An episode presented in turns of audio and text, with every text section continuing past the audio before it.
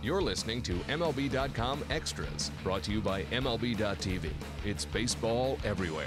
Hey everyone, Tim McMaster along with Gregor Chisholm. We're breaking down the Toronto Blue Jays spring training continuing on from Dunedin, Florida. Uh, Gregor, we'll talk about a bunch of stuff here. Some of the pitching good things, some of the pitching bad things, um, the left field situation right now, and, and other things around this Blue Jays team.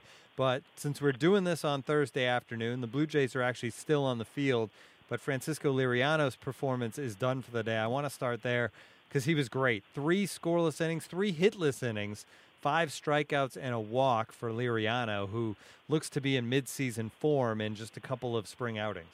Yeah, he's looked great so far this spring, and, and today was was the best outing he's had so far. And I mean, that's that's kind of showcasing some of the lights out stuff that um, you know, he's shown throughout his career. And, you know, I think he's a really good candidate in this rotation as someone who could be uh, maybe a little bit go- under the radar going into the year, uh, but someone who could really surprise and, and get back to that form that we've seen from him and, uh, for so many years in, in Pittsburgh and, and then Minnesota before that. I mean, uh, really since coming over to the Blue Jays at the trade deadline last year, he's been that guy again and, and Toronto's certainly hoping for that kind of upside again this year. And, and so far, uh, there's lots of encouraging signs as, as to why uh, that should be believed. Marcus Stroman is left for the World Baseball Classic, uh, but Marco Estrada, a nice debut for him.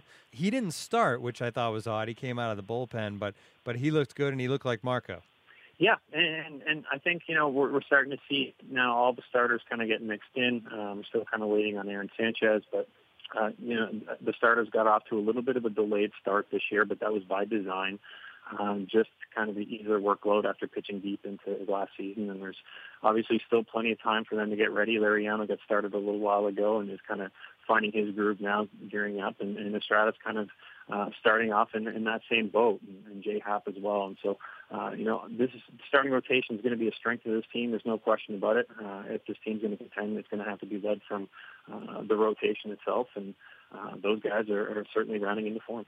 Left field is an interesting spot, and obviously there's a competition going on out there. Some guys off to good starts, but it sounds like uh, listening to to Gibbons speak recently, he may end up not giving that job to one guy. That could be a prime platoon location.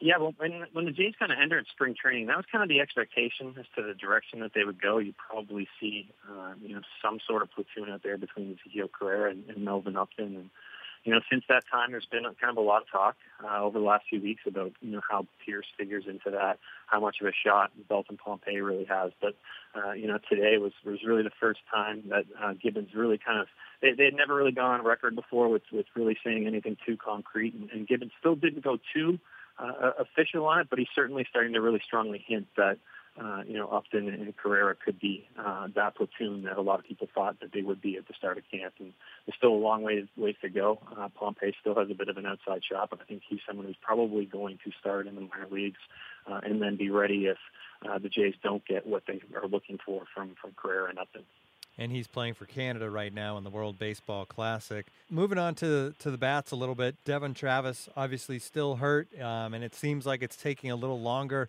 for him to come back than the Blue Jays anticipated, which throws a lot of things into question. Uh, one of those things, obviously, second base. I guess Ryan Goins would be the guy who's, or maybe the only guy in the organization that has reason to be happy that Travis is slow to come back because it may keep him on this roster. Uh, but then you got to figure out a leadoff spot. Um, there's a lot of things depending on Devon Travis and how long till the team has to try to kind of figure out what to do about all those things.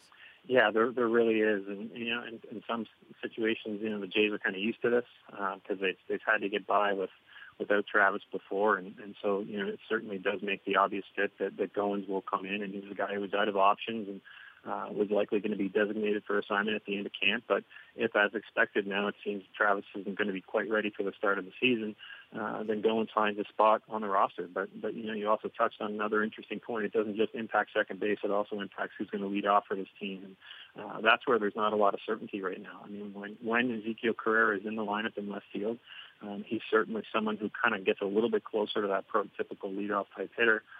But outside of him and, and outside of Devon Travis, the Jays don't really have one of those guys. So I think you can see a little bit of experimenting going on. Uh, you know, Kevin Pillar was someone that they looked at uh, last year initially to, to be a candidate for that role, and he didn't end up in it. Uh, but he could be a candidate this year, and they might even have to go be a little bit more unorthodox later on down the line if that doesn't work out with even a guy uh, who could put up a, a pretty decent on-base percentage, someone like uh, Russell Martin. So it's going to be interesting to see how all that plays out. All right, and then Lourdes Gurriel, um, hamstring tweak a little bit earlier in the spring. He came back on Wednesday, and obviously this is a guy that the Blue Jays have invested a lot of money in on the international market and would like him to be, I guess, ready for the big leagues sooner rather than later. Three-run homer on Wednesday as he gets back into things. Um, where does he stand? I mean, he seems like a guy that this spring is going to determine how quickly he moves, where he is, what his spot is in this roster. Yeah, and, and what's interesting there is where the Jays are going to play him uh, because he has a little bit of versatility with his defense and he's played multiple positions. And so, uh, you know, how much the Blue Jays try to, to kind of keep that uh, as a possibility in the future for him to move around. He's going to have to kind of spend time at a bunch of different positions. But, uh, you know, I think they would like to eventually settle on one. They're going to try him out at a few different spots. He got some time at shortstop uh, this week as well. Um, so it's going to be interesting to see what direction they take it. But in terms of the bat, it shouldn't take very long for him to be ready. Uh, I mean, there there is an outside chance that at some point in time this year he could become a factor. Uh, I think more realistically, they're going to give him this year in the minor leagues, uh, but then look forward to him potentially being, uh, you know, a type of impact young player uh, next season. But uh, and he's certainly not a long way off. That's one of the benefits that it comes when you do a, a high, you know, pro- profile signing like this on the international market um, you get a guy who can move through the system relatively quick, and he should fall into that category. And it's a, a way to replenish your farm system very quickly, which is what the Blue Jays mm-hmm. had in mind with bringing in a guy like that. Spending the money to, to put some more depth into what was a thin farm system. Kendrys Morales off to a great start this spring, um, heading into Thursday's action, six for 11, already a home run, and obviously a lot will will rest on his shoulders with Edwin Encarnacion leaving the Blue Jays. Morales is going to be the DH a lot of the time, um, and this is a guy that's just a professional hitter, Gregor, and he's at it again. Yeah, he really is, and I think he's going to be a really nice fit uh, in this lineup. I know it, it's going to be tough for him because there's going to be Encarnacion comparisons all year long, and you know I certainly wouldn't want to be in his shoes in this city if he got off to a slow start. Uh, but I think when it's all said and done, uh, his numbers are going to be pretty close to, to where the Blue Jays expect him to be, uh, you know, especially with potential upside of hitting in a more uh, hitter-friendly division.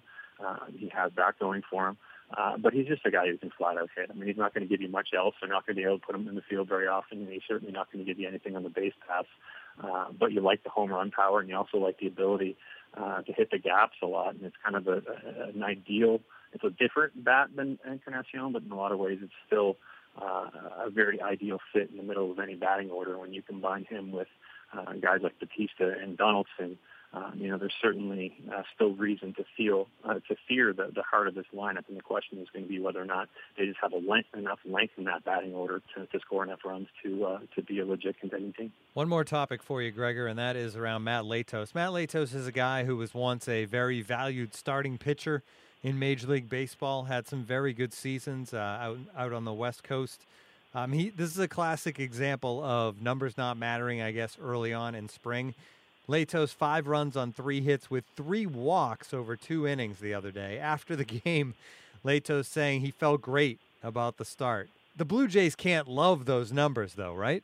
No, they can't. And, and what's what's interesting in there as well is you know there's two jobs up for grabs in the bullpen, and, and today uh, Gibbons kind of hinted that that he'd like one of those to to be a second left-handed pitcher, and, and Aaron Loup would likely be the favorite for that. And uh, so if that is the case, and the Jays do go with the second lefty, then that only leaves one spot up for grabs, and you've got a bunch of guys who are out of, either out of options or in minor league deals, and, and Latos is is in that mix along with guys like Mike Bolsinger and and, and Bo Schultz, and uh, you know that's going to be one of the biggest battles, one of the only battles as well to kind of watch in camp down the stretch Um, but they need some. They, they need to see something from Latos in order to give him one of those spots because uh, they're going to have to pick him over other guys that they might have to cut ties with in the organization. I mean, this, this isn't a situation where they can just keep him on the roster and, and option a lot of the other candidates.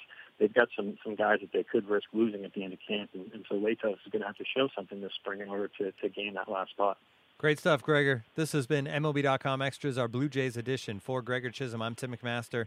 Tune in again next week. MLB.tv Premium, the number one live streaming sports service, is celebrating 13 years. Watch every out of market regular season game live or on demand in true HD. Real time highlights, live look ins, pitch tracking widget, and more. MLB.tv Premium includes a free At Bat 15 subscription. Watch live baseball on over 400 mobile and connected devices. Watch at home, in the office, or on the go every night on every device.